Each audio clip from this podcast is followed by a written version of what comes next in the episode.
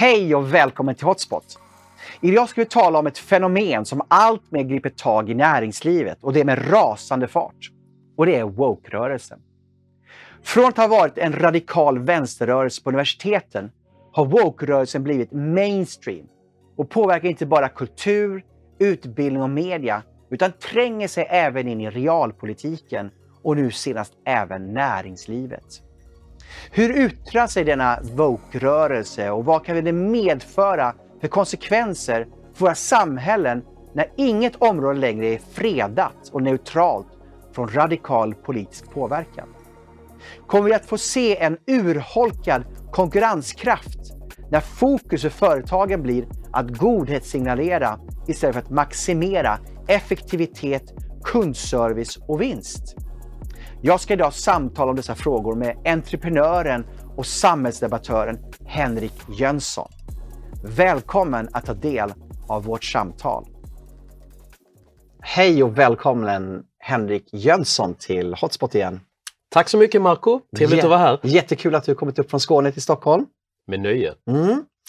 Idag ska vi tala om wokeness i näringslivet och kanske även komma in på eh, kulturen möjligtvis också. Alla fall den kommersiella kulturen. Då. Ehm, och wokeness är ju ett nytt ord. Tidigare har vi använt framförallt identitetspolitik.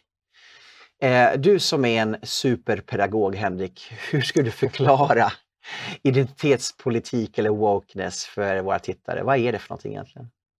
Ja, eh, kortfattat så ska jag väl börja med att säga att termen woke Mm. är svår att använda eftersom eh, dess företrädare underkänner dess existens och menar att det är bara en, en, en höger eh, e, e, extrem konspiratorisk ansats att försöka slå ihop allting man inte gillar under ett populistiskt paraply för att kunna avfärda det.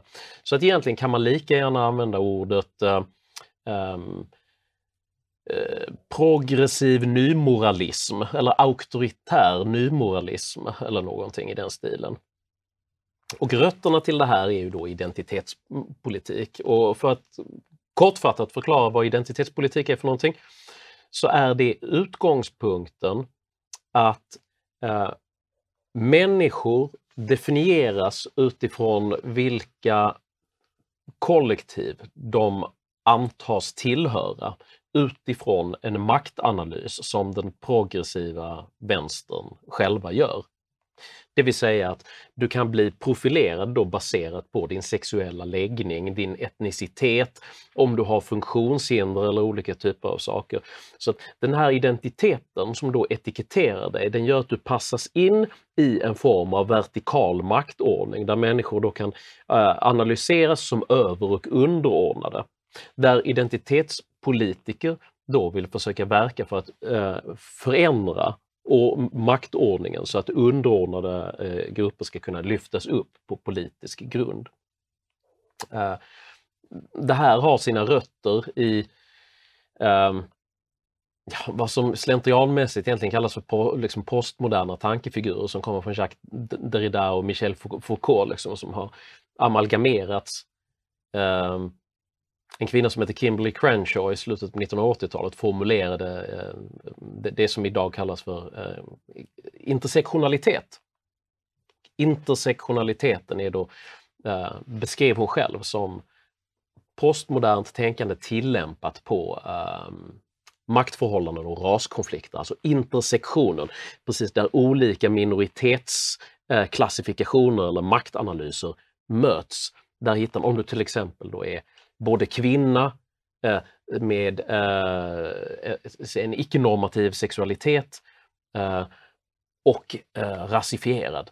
I den intersektionen, där finns ett mycket stort förtryck. Så att identitetspolitiken går ut på att etikettera och tilldela människor eh, grupptillhörighet och sedan rangordna dem. Mm.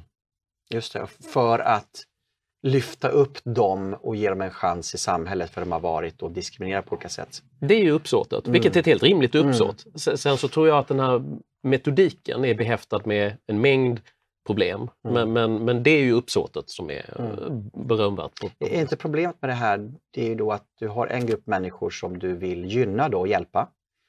Eh, men den gruppen hindras av en annan grupp och blir en form av fiende inom samhället.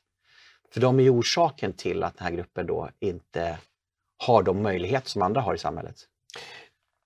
Ja, det är ju en inneboende konsekvens av att göra en eh, kollektivistisk samhällsanalys.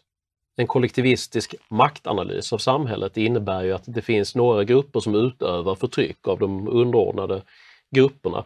Och, och det som identitetspolitiken och liksom intersektionalitetsivrarna eh, i allmänhet postulerar är ju att, eh, att det finns ett, eh, ett, ett, ett vitt heterosexuellt patriarkat som både socialt, normativt och eh, sexuellt och ekonomiskt för, förtrycker alla andra grupper som ligger under. Så att, Eh, den här gruppen utgör då den stora fienden och det är därför patriarkatet, som man ibland hör sägas, måste krossas eller det ska vältas då för att det, det, man uppfattar att det är nödvändigt när man gjort den här vertikala analysen att att, att störta den här förmodade kollektiviserade fiendebilden för att andra grupperingar ska kunna röra sig upp och, och man ska kunna um, reducera det förtryckande inflytandet i samhället.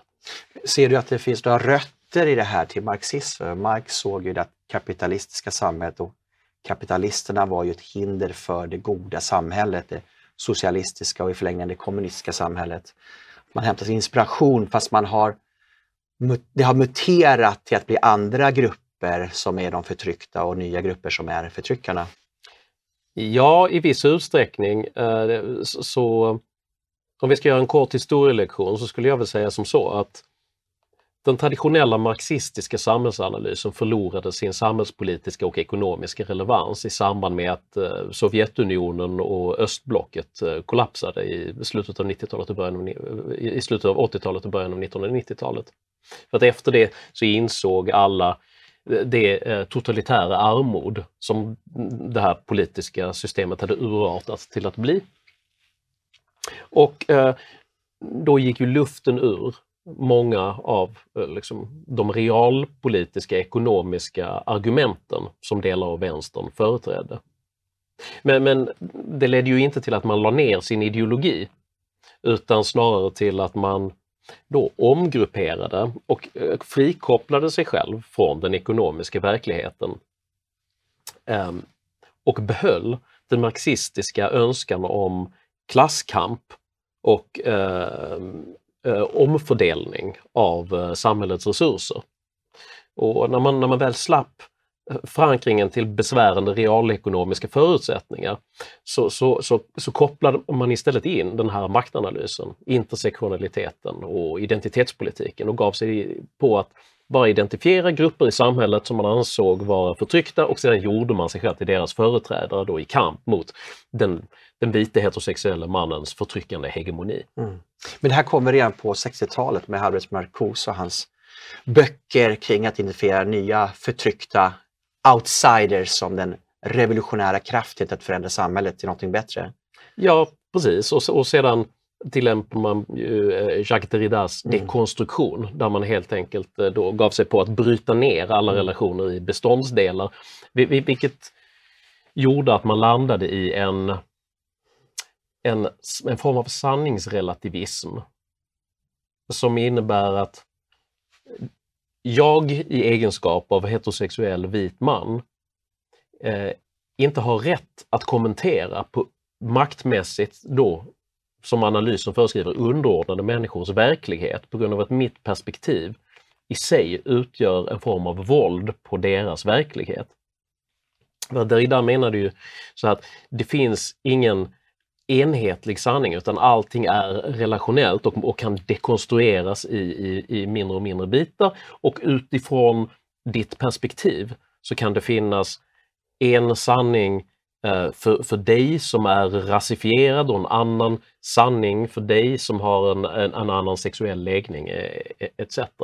Så att den här pluraliseringen av eh, sanningar leder då dels till att man inte kan rikta någon kritik om man är uppfattat maktmässigt överordnad.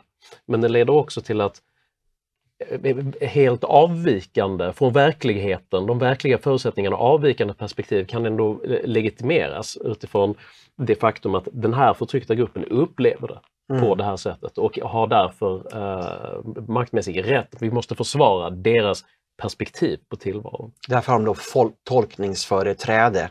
Ja, precis så. Ja. Mm, mm. Precis.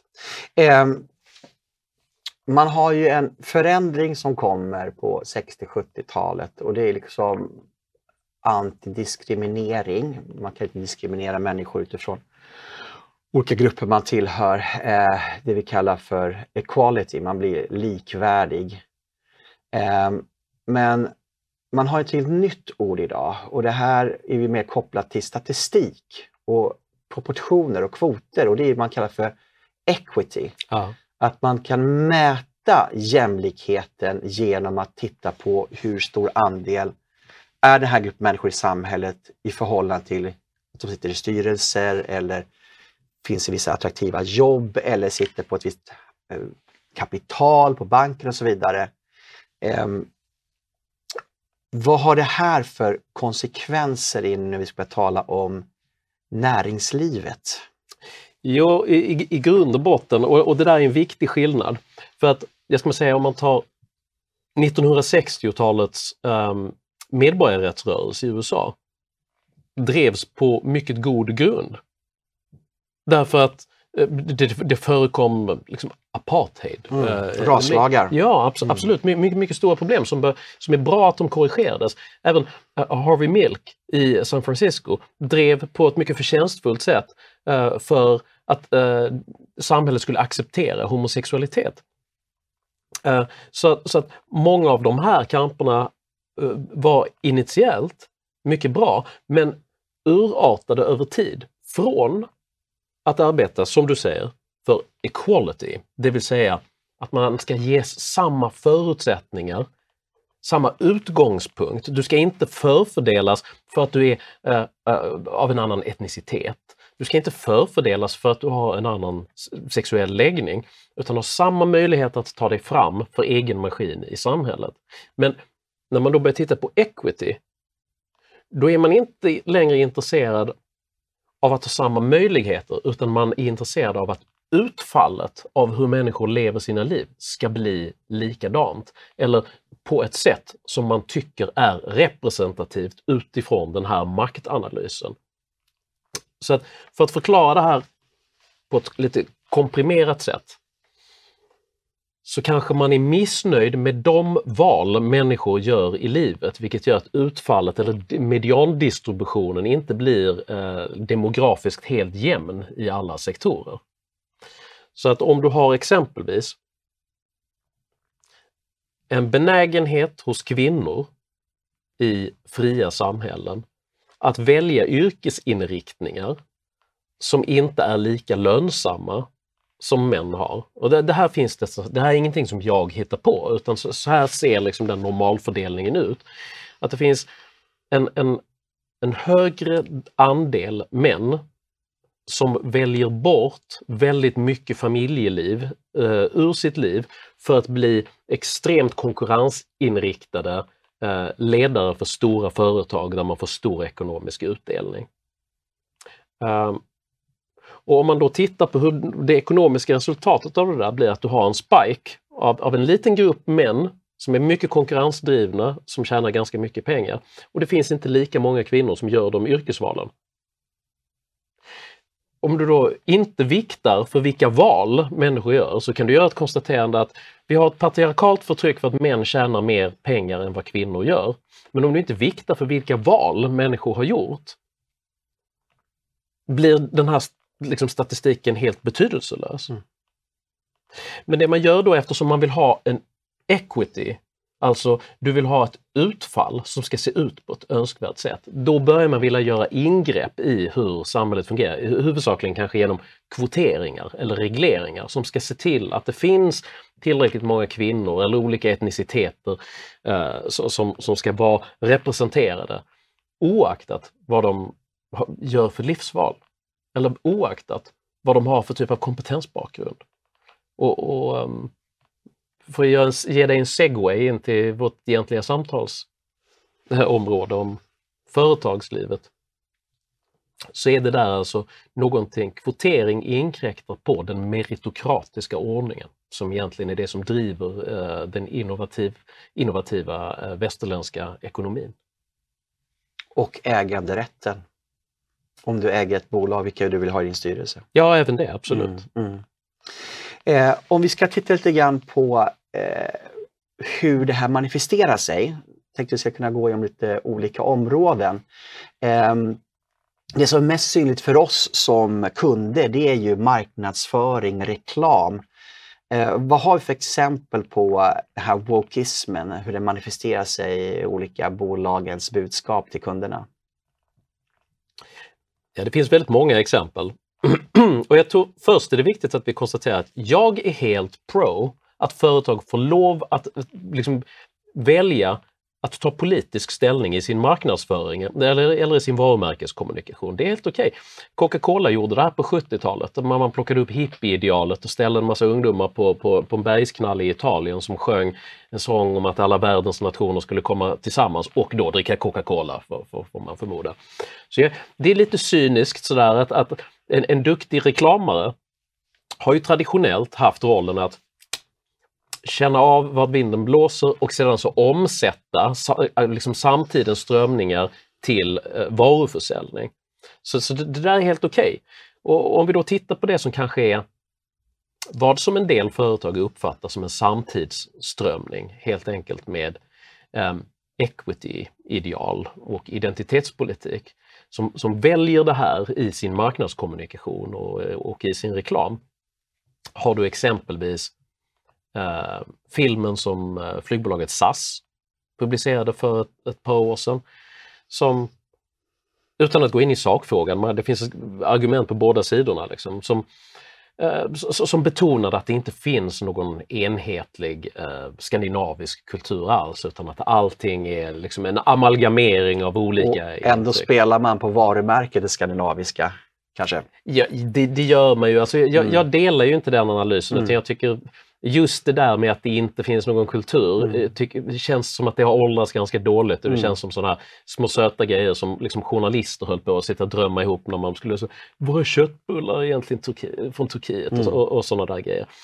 Uh, men, men det var på, på, det var på, i ropet då och, och, och SAS-filmen är ett exempel. Åhléns eh, hade ett motsvarande debacle där man man, man, man sålde en julbonad ja. eh, som, som, som handlar om att julen, man skrev i reklamtexten på webbsidan så här att eh, en julbonad som slår hål på myten om den svenska julen. Mm. För att tomten är turkisk och, och, och, och granen är eh, tysk. Och liksom. Man gjorde väl pepparkakshus och moské då också tror jag va? Ja det kanske det var, ja. det, det kommer jag inte ihåg. Liksom. Men igen, det, det, det, det är samma sak liksom. och det är dessutom fel i sak. för att mm. Jultomten är inte turkisk. Eller grek. Eh, det, det, precis, det, den här delen, Nikolaus av Myrorna, ja, ja. tillhörde Grekland då. Mm. Liksom. Så att det är den här eh, man behöver ju inte heller beskylla dem liksom så för den historielösheten om de är reklamare. Liksom. Men, men det, det, det tjänar ändå som exempel på mm. den här traditionen. Gillette gjorde en motsvarande film där man adresserade toxisk maskulinitet för att sälja rakhyvlar eller om det nu var det man ville göra eller om man ville liksom fostra karlar till, till att eh, förändra sin mansroll. Då. Uh, Audi gjorde en, enligt det där amerikanska allra yttersta uh, reklamhantverket, en oerhört emotionellt laddad, väldigt vacker film med ett jättesnurrigt budskap med mm. uh, ett gäng barn, två pojkar och en flicka som åker lådbilar ner för en backe tillsammans. Med en voiceover där en, en en mycket allvarsam och känslig fadersröst förklarar hur ska jag kunna förklara för min dotter att hur mycket hon än anstränger sig mm. kommer hon aldrig att tillmäta samma värde som de här killarna. Och så slutar det med att hon ändå vinner loppet mm. eller, eller sådär. Och då ska man känna att man vill köpa en Audi på, på, på grund av det här. Jag har inga principiella invändningar mot att företag väljer att göra den här typen av liksom, positioneringar. Men det är intressant att, att titta på två saker.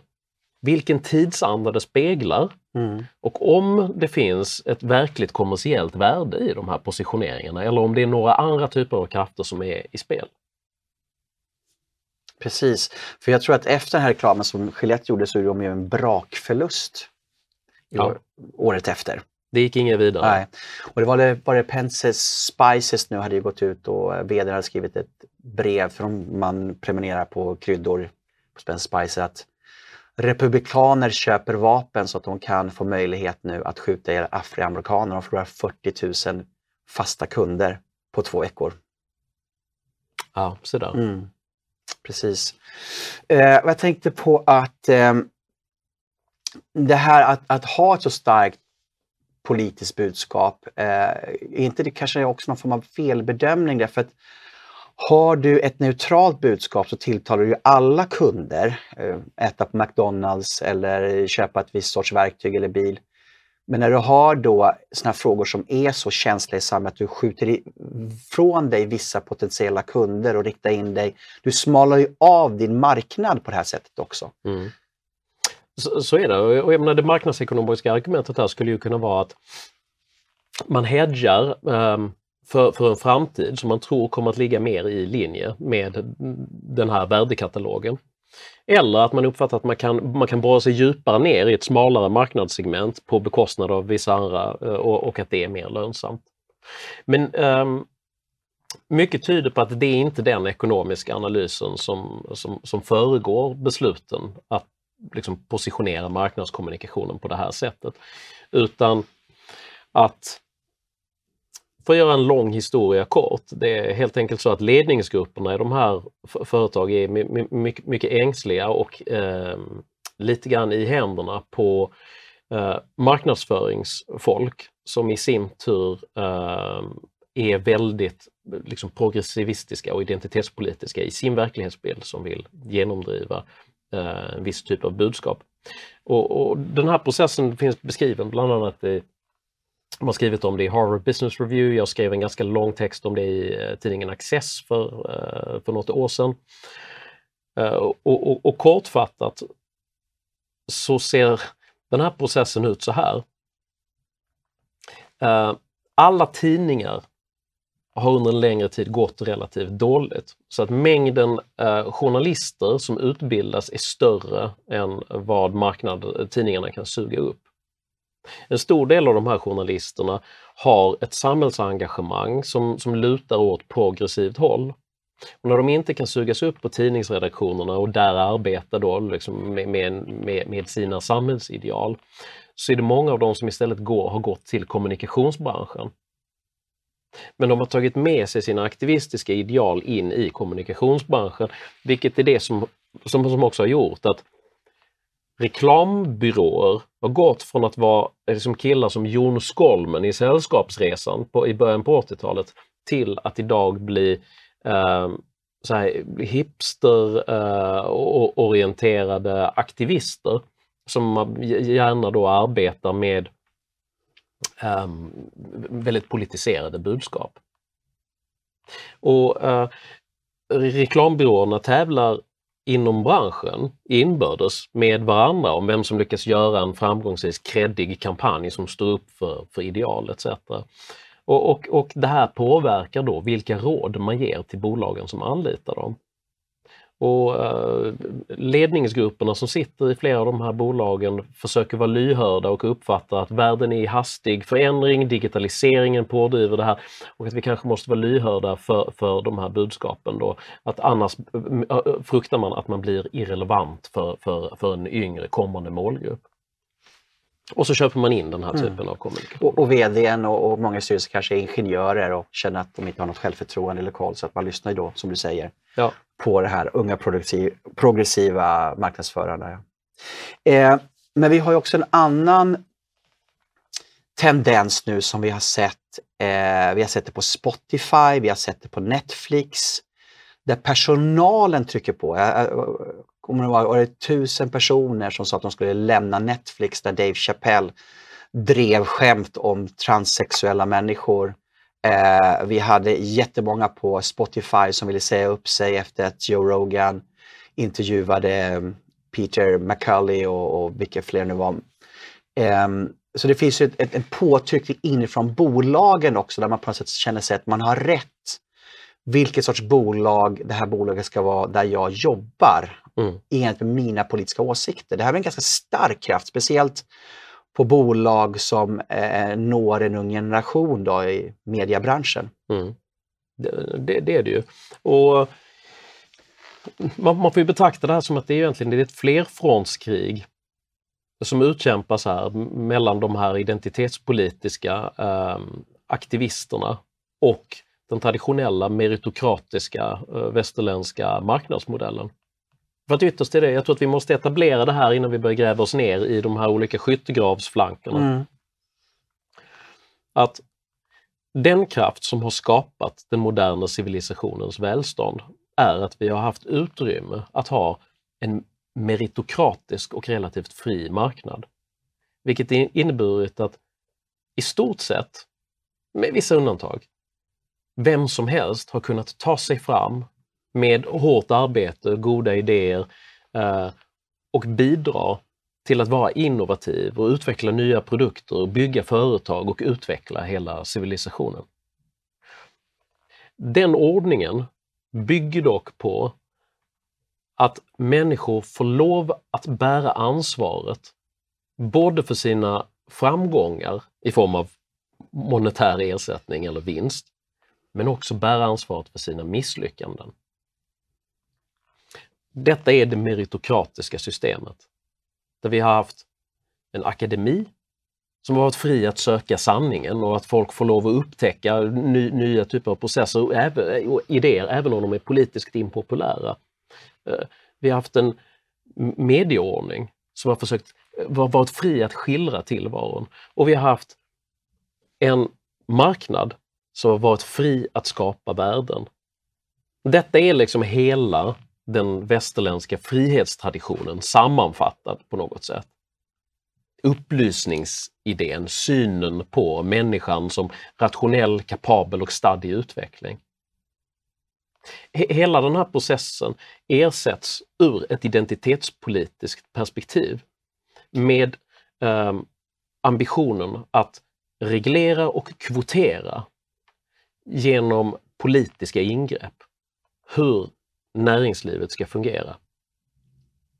Detta blir ur mitt perspektiv som företagsledare och entreprenör riskerar att bli att slänga ut barnet med badvattnet. För att uppnå olika typer av önskade sammansättningar baserat på hudfärg, etnicitet eller liknande står i direkt konflikt med det meritokratiska systemet. Eh, jag tänker, Henrik, tror du också att det ligger någonting i att våra samhällen har sekulariserats? Att religionens roll med sina budord och moraliska gränser mellan gott och ont och hur man ska leva, eh, det har försvunnit men människan är fortfarande en religiös varelse i sitt tänkande och att det här har blivit den nya religionen. Men istället för att plattformen är i kyrkan och en präst som förkunnar hur du ska leva som en bra människa, eh, så uppstår plattformarna överallt. Den finns i media, den finns på universiteten och att det här är det nya goda som människor kan ge sig till och känna att jag har ett större syfte med mitt liv än att bara leva för det materiella. Jag har ett högre värde, någonting att sträva efter som är värdefullt, transcendent. Eh, och, och, och, det var väl Fredrik Nietzsche när han säger att Gud är död, att på ett sätt säger han ju inte bara att Gud är död utan det, kommer, det är ett vakuum som kommer fyllas med någonting annat och nu Ja. ser vi någonting annat och därför finns också såna otroligt starka övertoner i här att det här är den nya religionen som är väldigt amorf och flytande hela tiden men det är samma iver kring det. Och därför talar vi också om ny moralism i det. Ja, precis. Eh, Jag tror att man kan koka ner det här till en fråga om meningssökande och meningsskapande.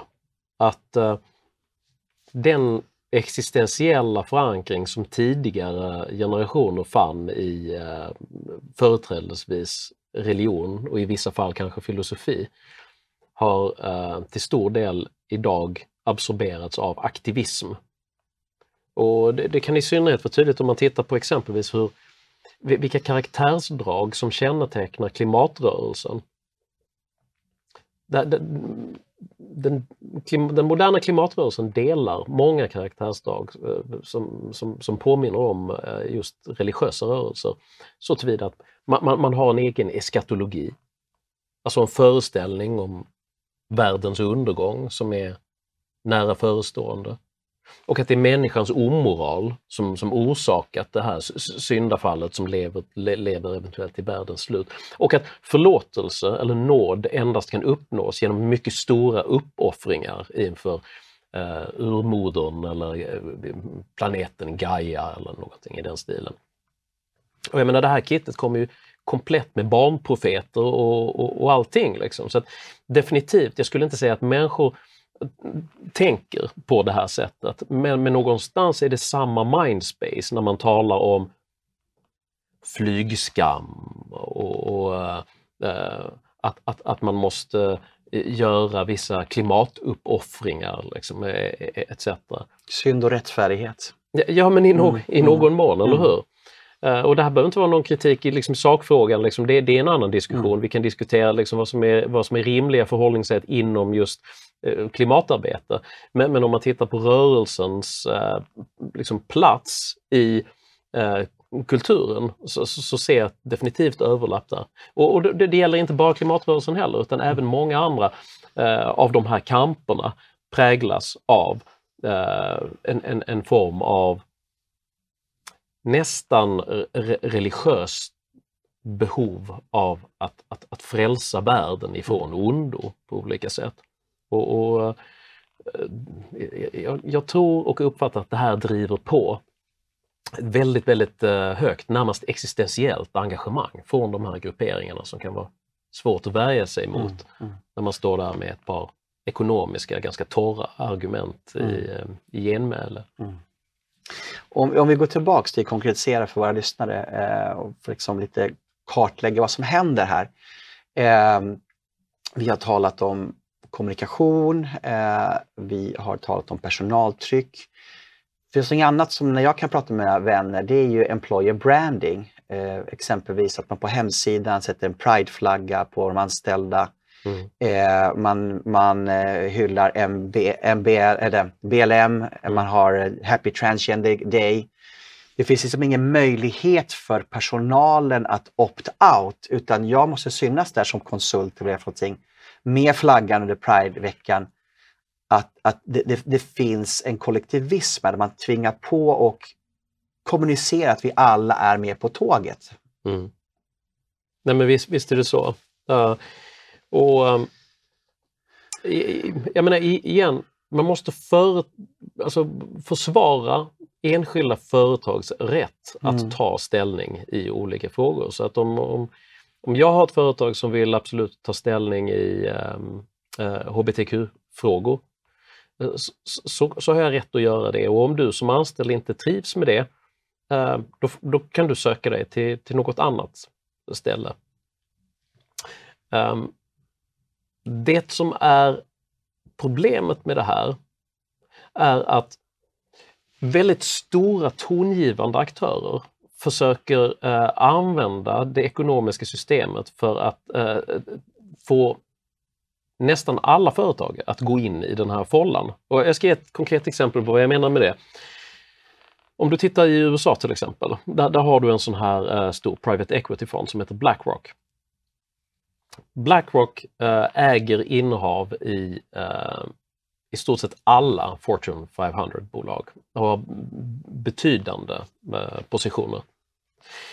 När Blackrock uppställer nya rekvisit, krav på hur företagen ska se ut, fungera och rekrytera och hur deras styrelsesammansättningar ska, ut, ska se ut, vilket man gjorde under 2021 30 procent tror jag av styrelsen ska, ska innehas av kvinnor eller minoriteter. Ja, precis. Mm. Då får det konsekvenser för hur kapital, efter, på grund av Blackrocks storlek, hur kapital kan allokeras bland eh, företag som vill bli eh, noterade och, och, få den här typen av kapitaltillskott. Och eh, just den här stratifieringen av eh, liksom, var kapitalet kommer ifrån Eh, är ett resultat av att vi, vi har gått från ägarledda verksamheter till att bli de här equity, alltså vad, vad som ibland kallas för managerial capitalism, eh, som jag är mycket kritisk mot, som är, representerar en form av institutionalisering där man inte längre är ägarledda verksamheter.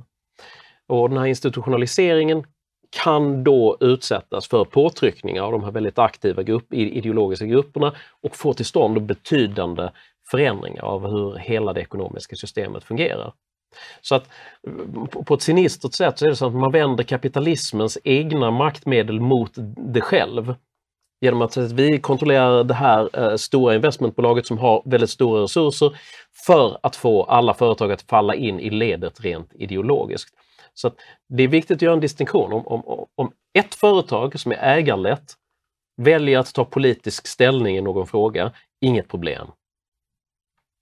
Om du har institutionell, institutionella påtryckningar som påverkar hela marknaden för att få företaget att ta ställning i en viss riktning, eh, bekymmersamt. Mm. En bekymmersam tendens i min mening. Just det. Och, och, det är inte bara Blackrock utan det är Pimco och det är i princip alla de här stora fondbolagen nu som uppställer vad man kallar för ESG. Environmental, Social och Good Governance. Att du, du investerar inte i de här bolagen om de inte följer de här direktiven. Det här är en form av korporatism också.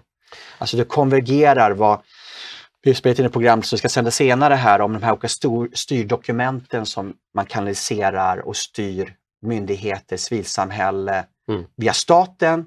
Och så har du samma budskap via näringslivet och så konvergerar hela samhället i samma, samma tänkande. Det är ju en korporatism. Ja, alltså för, för, för tittarnas skull så tror jag att vi ska förklara ett, ett par stycken av de här mm. begreppen. Um, och om vi, om vi börjar i det enklaste formatet. Ägarledda små företag är konkurrensutsatta mot jämnbördiga medtävlare och har um, incitament för att vara innovativa. För att om du är ett litet företag och säger vi kom på en ny idé för hur man gör en bättre tandborste, då får du en konkurrensfördel gentemot dina konkurrenter och får en större del av uh, tandborstmarknaden. Stor succé, mycket positivt. Om du är en institutionell ägare och det här är någonting som hände i Amerika under eh, slutet av 1960 och 1970-talet. Där eh, ekonomin transformerades och det här var mycket i liksom, sviterna av av eh, eh liksom New Deal och sen så kom energikrisen uppe på det här. Det gick dåligt för hela rostbältet, General Motors, eh, alla de här gamla industriföretagen gick dåligt. Eh, och då skapades ehm, en form av institutionellt ägande där olika typer av eh, eh, i princip, för att göra det enkelt, skulle man kunna säga att stora eh, equity-investerare av, av Blackrock-typen, de är halvt om halvt ihopväxta med amerikanska staten. Och de här um, equity-ägarna, institutionella ägarna, gick då in och började köpa upp betydande delar av marknaden för att bedriva en annan typ av kapitalism än den ägarledda.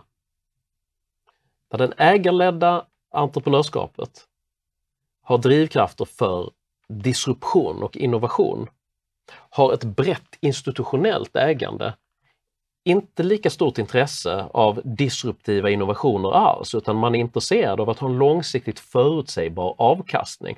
Så du vill inte ha ett företag här som, som, som innoverar någonting som skadar investment i flera hundra andra bolag om det skulle slå ut en, en, en hel sektor.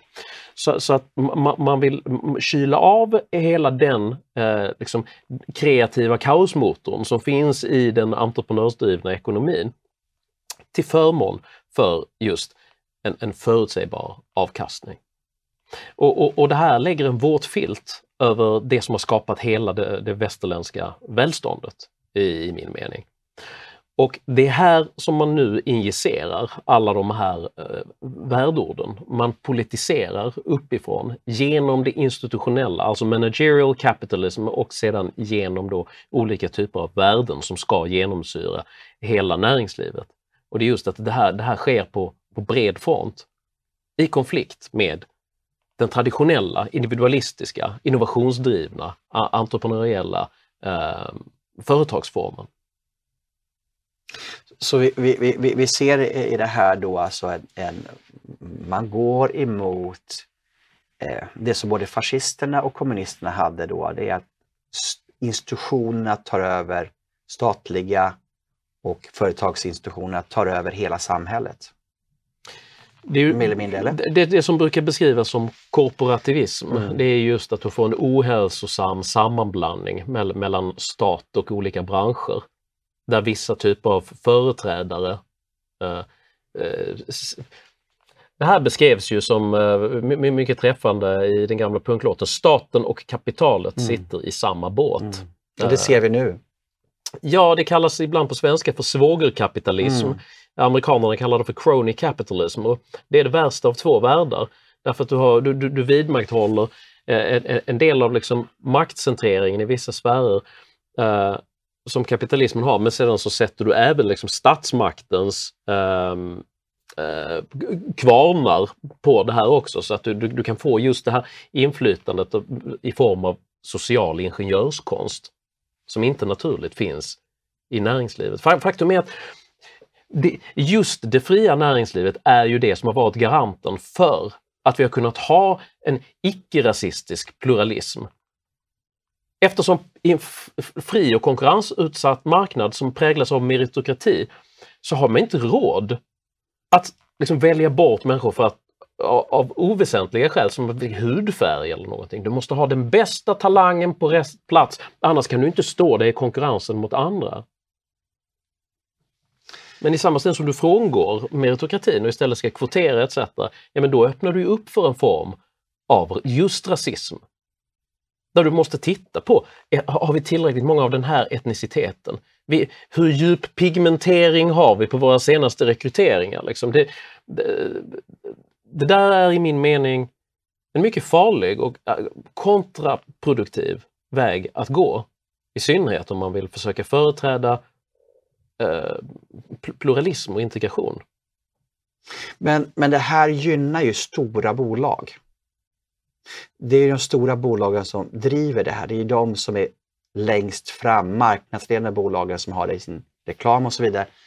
Eh, är det inte så också att de tar ju minst skala, låt säga att du är Boston Consulting Group eller mm. Spotify. Vilka som söker sig till ditt bolag eh, som, som kandidater för en anställning? Ja, du har ju alla möjliga. Du kan ju verkligen välja om du vill ha den bästa personen som, har, som är afroamerikan eller har en annan rasifiering som kommer. Eh, Medan då de mindre bolagen har inte en rekryteringsbas. Mm. Så att de stora bolagen vinner ju på det här för att de kan liksom eh, de får konkurrensfördelar och likaså om nu staten och kapitalet att staten inför det här som lagar dessutom.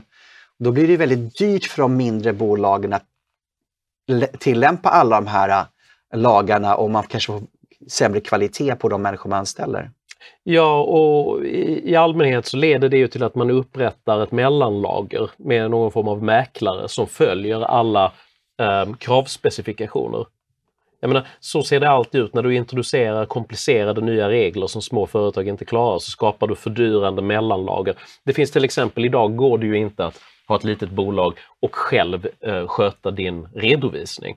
Utan där, där har man ju eh, bokhållare och revisorer som hjälper en med att redovisa allting korrekt i staten. Och, och ut, Den här utvecklingen som du beskriver kommer ju sannolikt leda till uppkomsten av mellanlager som har de skalekonomiska resurserna för att följa eh, de nya kvoteringsönskemålen. Eh, så, så, att rekrytering sedan kan sippra ner korrekt. Så att igen så är det en överföring av de små bolagens autonomi och sen så kommer makten att förläggas någon annanstans angående vilka det är som ska jobba för dem. Och, och ett konkret exempel på, på det här, och det här är underrapporterat, det är att eh, nu ser det ut som att eh, kvotering, styrelsekvotering kommer att bli eh, lag från EU-nivå. Mm. Så att fast den här frågan har varit på tapeten i Sverige ganska länge och näringslivet inklusive mycket kompetenta kvinnliga företagsledare som jag känner eh, eh, emot den här typen av kvotering. Man uppfattar det som eh, inte bara ineffektivt utan även som direkt förnedrande. Att som kvinna då liksom på något sätt vara misstänkliggjord för att, att man kanske skulle vara en inkvoterad resurs istället för att vara där utifrån sitt eget driv och sina egna meriter. Um, så, så, att den här frågan har liksom varit på tapeten i Sverige, den har inte fått gehör men, men nu, nu kommer den från eh, e EU-nivå och allting tyder på att på grund av att Tyskland har ändrat hållning i frågan um, så att de här lagarna, de, de, är på väg. Det var väldigt intressant hur Ursula von der Leyen, Leyen, Leyen uttryckte också, de sa det här att vi har gett er tid att frivilligt göra detta och nu kommer vi tvinga er till det. Mm. Ganska intressant syn på eh, det, det, det, näringslivet och frivillighet. Ja, det, det, från mitt perspektiv mm. som en, en, mycket stark förespråkare för, för fri marknad och entreprenörskap så är det faktiskt en stor sorg. Jag ser det inte som någonting annat än en tragedi. För det jag försökte understryka här återkommande i, i vårt samtal, Marco, är att jag är helt okej okay med att olika företag på en pluralistisk marknad väljer olika inriktningar. Om några företag vill vara, ta politisk ställning eller liknande, så jag har inga invändningar mot att det, jag tycker det ska få lov att finnas. Men det är just de här storskaliga eh, ramverken som försöker skapa en eh, en, en enhetlighet och likrikta marknadens förutsättningar som i mina ögon inte bara går mot vad det verkliga innovativa entreprenörskapet handlar om och vad dess förutsättningar kräver. Utan någonting som faktiskt är ett angrepp på hela den västerländska upplysningstraditionen om människan som, som rationell eh, och kapabel att vara sitt eget livs arkitekt. Men eh, tror du inte Henrik också att det verkligen finns fördelar som företagen tycker i det här att det har funnits en väldigt antikapitalistisk retorik från vänstern. Och när du nu då vill plocka upp de här budskapen, progressiva budskapen, så plötsligt så får du ju vänstern på din sida mm. och du har redan högern på din sida. Så det är en total win-win för dem. De har ju liksom ja. inga kritiker längre. Men, men, här måste vi göra en mycket, mycket viktig distinktion. För att det är klart att om du har e-, en, en hop stora bolag som kan konsolidera och cementera sin särställning och sin position i samhället genom att liera sig med den politiska makten, så kommer det att ske. Men detta sker då på den fria marknadens bekostnad. Och här finns en distinktion. Man brukar tala om att antingen så kan du vara pro-market eller så kan du vara pro-business. Att vara pro-business innebär att du försvarar de existerande företagens intressen. Det är väldigt vanligt att politiker har svårt att skilja på de här två begreppen. Borgerliga politiker kan, kan lätt eh, falla i fällan att det är klart vi ska hjälpa Saab de måste få subventioner. Men pro-market-hållningen medger att enskilda företag är betydelselösa. Det är att ha en fri marknad som innebär att vi kan skapa nya företag där gamla verksamheter som har levt ut sin tid tillåts gå under och kan bli till en mylla ur vilken ny innovation kan spira. Det här är vad eh, den, den österrikiska ekonomen Josef Schumpeter beskrev som kreativ förstörelse. Och det ligger förstås i eh, stora företagsintressen att kan vi gänga ihop oss med, med, med en klåfingrig stat och göra en slags eh, svågerkapitalistisk handshake och säga bra, inga nya bolag nu. Liksom nu.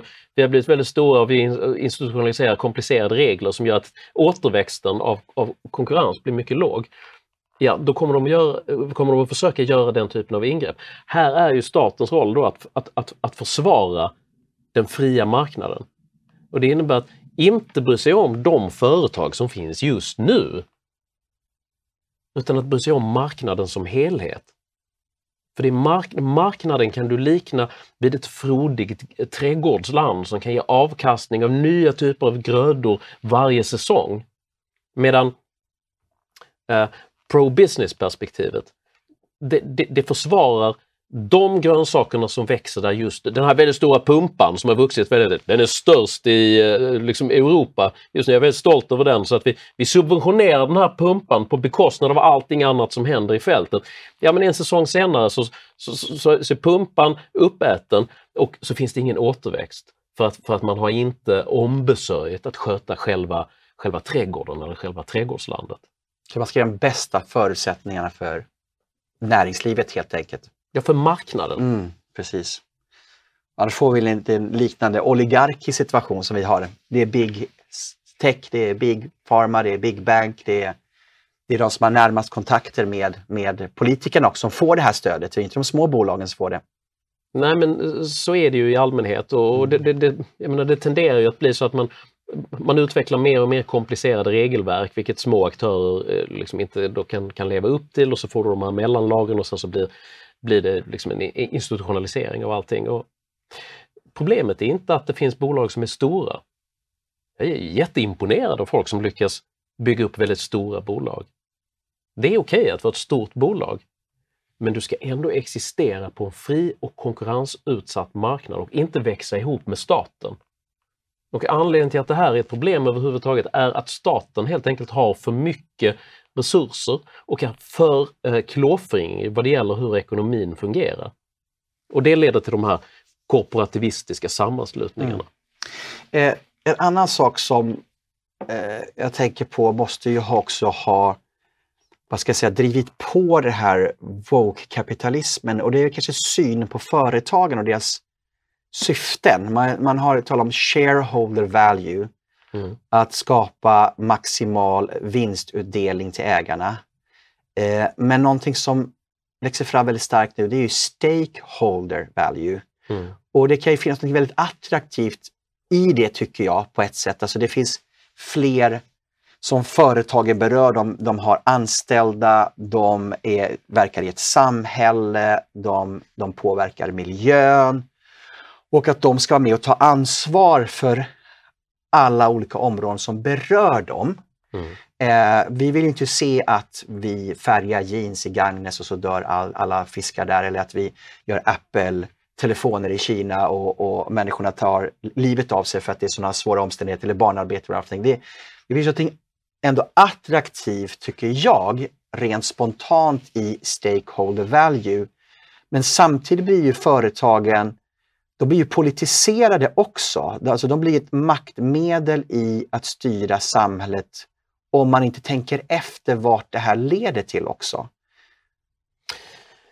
Alltså, jag, jag tror inte det är någon som opponerar sig mot um, det du säger här så tillvida att det är önskvärt att människor inte tar livet av sig när de arbetar för att göra iPhones. Mm. Det är önskvärt att miljön inte fördärvas.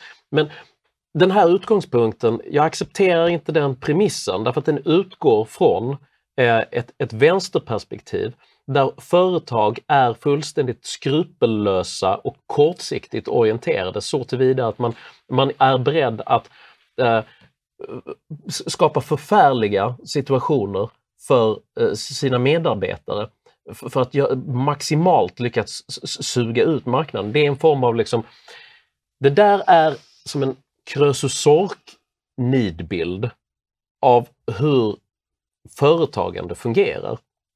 Låt mig ge ett konkret exempel. Jag arbetar i IT-industrin, eller mina företag arbetar inom IT. Om inte jag är mycket, mycket lyhörd för välbefinnandet hos de som väljer att arbeta i mina verksamheter, så kommer vi att förlora de människorna. Om, om, om vi fattar beslut som skadar eh, samhället på olika sätt eller som har negativ miljöåverkan så, så, så, så kommer jag att tappa i eh, popularitet och dessutom skada förutsättningarna för tillväxt inom, inom min, min egen verksamhet också. Det finns självkorrigerande mekanism inom det här systemet. Och det, det som egentligen har saknats, för att jag är den första att erkänna att under många decennier var liksom, eh, avfallet från industriproduktion var, eh, liksom, har varit och är i stor utsträckning fortfarande problematiskt. Men det där är egentligen ett problem av att vi har inte tillräckligt mycket marknad.